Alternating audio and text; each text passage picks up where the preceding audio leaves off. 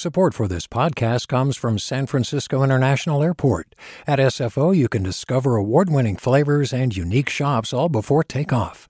Learn more about what's at SFO at flysfo.com.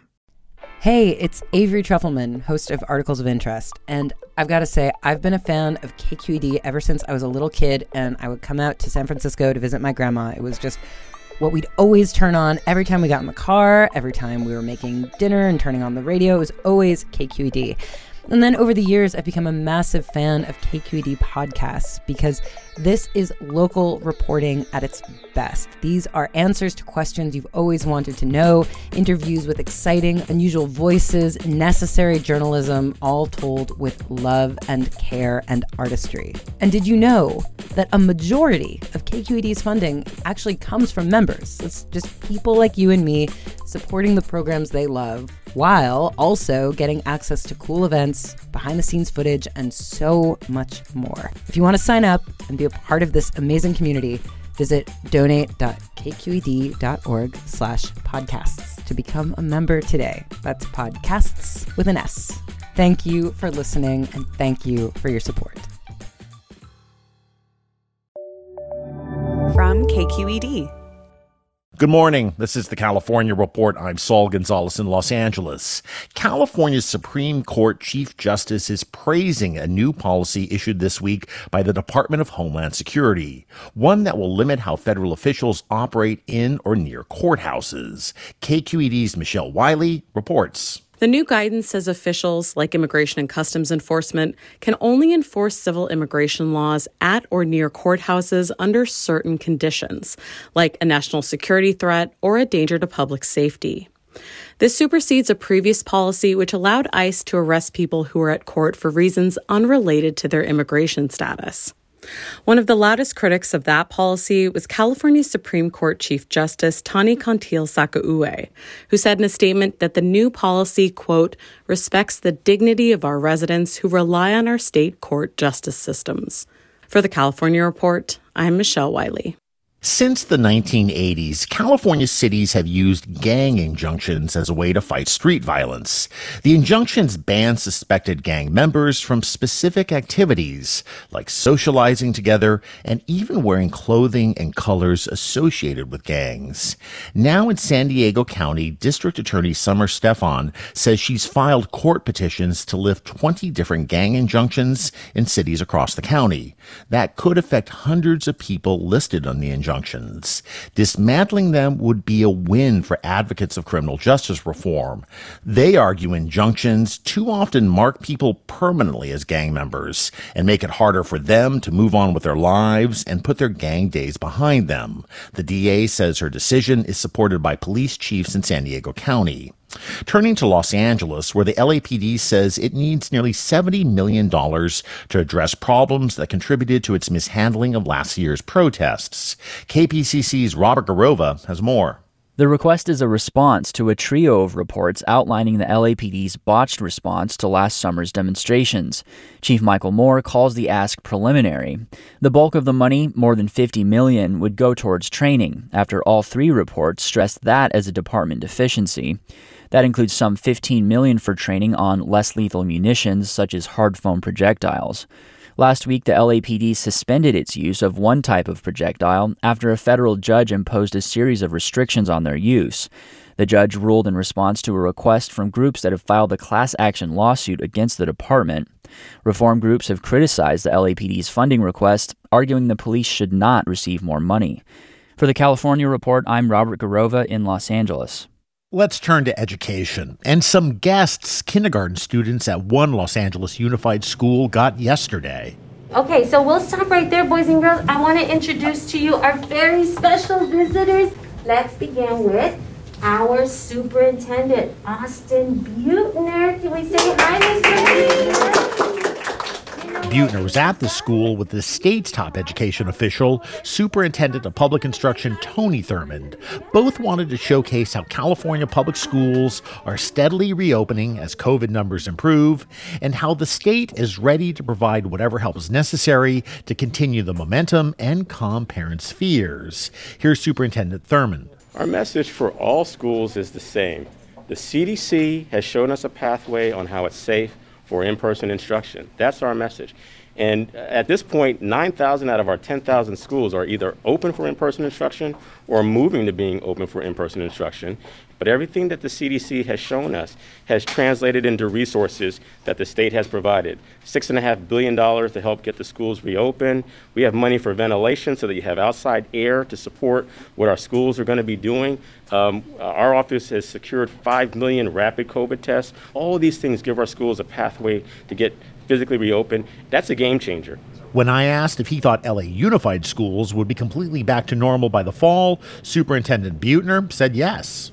The mitigation measures are in place. Our schools are the safest in the nation. As families see that it is safe, as they see their children will thrive in schools, more and more will come back, and by fall we'll be at that full in person threshold. Now, the path to get there is to make sure we continue to provide support for the community. We have 25 school based vaccination centers that are open, serving families who, who say, Vaccinate me, my child will come back to school. So we need to make sure we're doing this safely and the right way but full in person come the fall for sure. Again, that's LA Unified School District Superintendent Austin Beutner. By the way, the principal of the school that Beutner and Thurmond visited, Sylvan Park Elementary in Van Nuys, told us out of 778 enrolled students, about 250 pupils have returned so far for in person classroom instruction. The principal hopes to see half of her students back by the end of this school year. And let's stay on education. Despite heated debates over school reopenings across the state, a majority of Californians approve of how their elected officials have handled classroom closures, according to a new survey from the Public Policy Institute of California. KQED politics reporter Guy Marzorati has more. More than 8 in 10 Californians acknowledge that kids have fallen behind academically during the pandemic. Still, a majority approve of how Governor Gavin Newsom and local district officials have navigated school openings. But as Newsom and state lawmakers negotiate over the future of hybrid learning, two thirds of public school parents say they're concerned classrooms won't be open full time in the fall. For the California Report, I'm Guy Marzorati.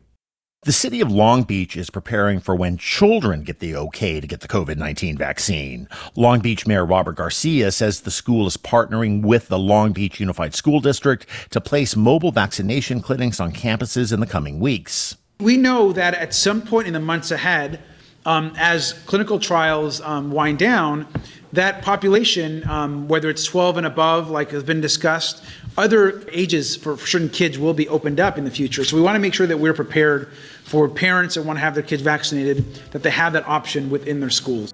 Mayor Garcia says the clinics will also allow parents who haven't been vaccinated to get their shots. And when it comes to vaccinations, health officials in the Bay Area are tracking cases of people who've contracted COVID 19 after they were fully vaccinated. KQED's Laura Klivans reports on what they know at this point. The state health department says nearly 1,400 of these Californians have tested positive. That's 0.01% of fully vaccinated people in the state. Health officials say these cases are fully expected because the vaccines don't protect people 100%. While the State Department of Public Health is not sharing details on how mild or serious these cases were, some Bay Area counties are. Sonoma County has 58 cases and said the majority resulted in mild to no symptoms with no hospitalizations or deaths. Contra Costa County has 140 cases and four people were hospitalized. For the California Report, I'm Laura Klivans. Hi, I'm Sasha Khokha, host of the California Report magazine. Every week, we bring you stories about what connects us in the giant, diverse Golden State. Because what happens in California changes the world. I love this place. We were once seen as like the place to be, California. The land of milk and honey. That's where you go to Sunshine State, but we just have challenges right now. KQED's California Report magazine. New episodes drop every Friday, wherever you get your podcasts. Hey, it's Glynn Washington from Snap Judgment. And if you love what you're hearing, and I know you love what you're hearing, please consider becoming a KQED member. You get special access to cool events, behind the scenes footage, and so much more. Plus, you'll sleep better at night knowing you did your part for the community you depend upon. It's in you. Please be in it. Visit donate go.kqed.org slash podcasts to sign up now. That's podcast with an S. Thanks. Officials are investigating how schemes to rip off the state's unemployment insurance program, some of which was done by people in prison, may have cost California billions and billions of dollars. Lawmakers are trying to fix loopholes in the system, but some advocates for the incarcerated say those ideas could do more harm than good. With more, here's the California Report's Mary Franklin Harvin. Around Thanksgiving last year, DAs from across the state came together to announce that over 30,000 fake unemployment claims had been filed in the names of people incarcerated in California. Both DAs and the state auditor have said that part of the reason it was so easy to dupe California's unemployment system is that, unlike at least 35 other states, we don't cross match unemployment applications against our prison rolls. And that's what Bakersfield Senator Shannon Grove is hoping to change with SB 39. So SB 39 requires CDCR and EDD, the Employment Development Department, to cross-reference or cross-match Social Security numbers for those that are incarcerated in the CDCR facilities. Katie Dixon is a community organizer with Legal Aid at Work and was formerly incarcerated. She's concerned about recent data that show holes in the state's arrest record keeping. We just don't believe that CDCR is capable of disseminating accurate information to anyone, let alone someone outside of, you know, their already complicated landscape. In 2019, for example, the California Department of Justice estimated that up to 60% of its arrest records were incomplete, meaning EDD could be flagging people based on inaccurate information. Grove says she doesn't want to keep benefits from people who need them, but the state is already facing a fraud bill in the tens of billions. That number is going to be paid back by small businesses that have been shut down over the last year and haven't been able to have revenue. While up to 2 billion out of the potentially 30 billion in total fraud could be linked to incarcerated people, it's unclear how many were active participants in the scams versus those whose identities were used by scammers. Folks feel like we're low hanging fruit. It's easy to go after, you know, folks that has already been identified as what, a criminal or something like that. SB 39 made it through the Labor Committee earlier this week and is now heading to appropriations. For the California Report, I'm Mary Franklin Harvin. If you're like me, you see that triangular chasing arrows symbol on plastic products and think to yourself, hey, I can recycle this. But that's often not the case. Cap Radio's Scott Rodd reports on an effort in the state legislature to tighten how the recycling symbol is used. At Ming's Recycling in Sacramento, a bulldozer scoops up aluminum cans and drops them on a conveyor belt.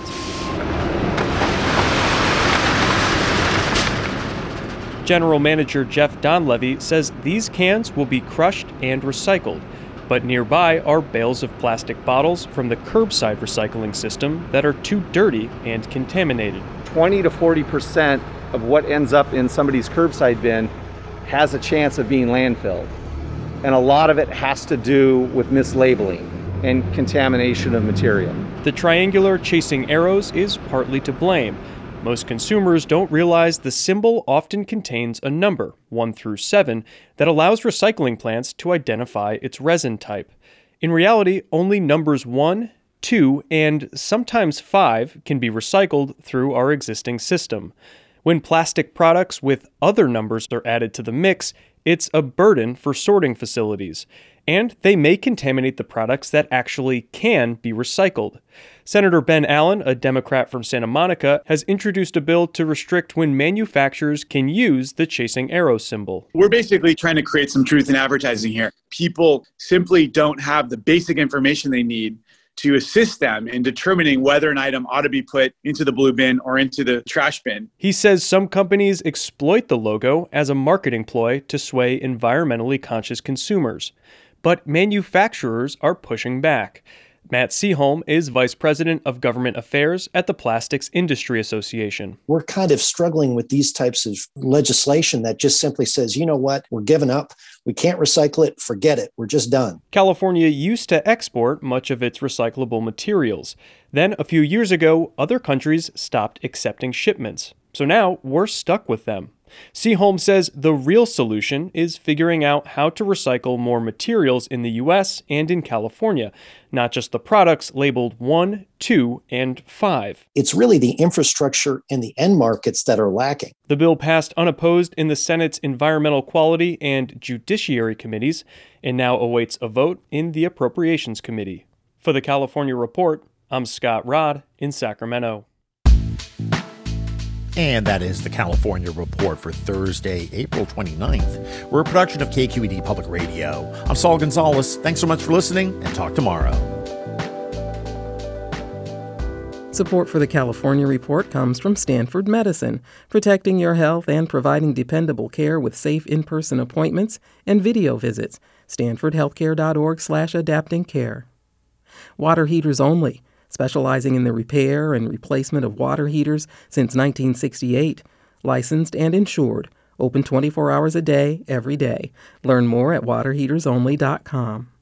And Eric and Wendy Schmidt, whose philanthropy includes Schmidt Ocean Institute, working to advance the frontiers of ocean research, sharing the connection between life on land and life at sea with everyone, everywhere.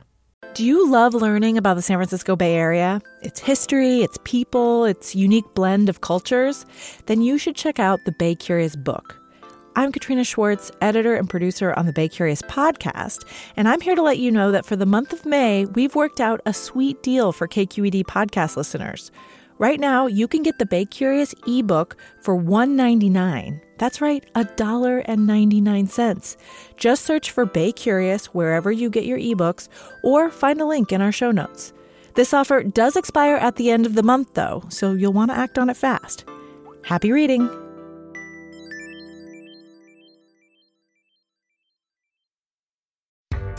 Hi there, I'm Randa Fattah from Throughline. If you're listening to this podcast, you know that KQED produces exceptional storytelling that keeps you informed, inspired, and entertained. Their podcasts cover issues from your neighborhood to the entire country and everything in between. Support this work today. You can help us continue to bring quality podcasts to your ears. Just head to donate.kqed.org slash podcast. That's donate.kqed.org slash podcast.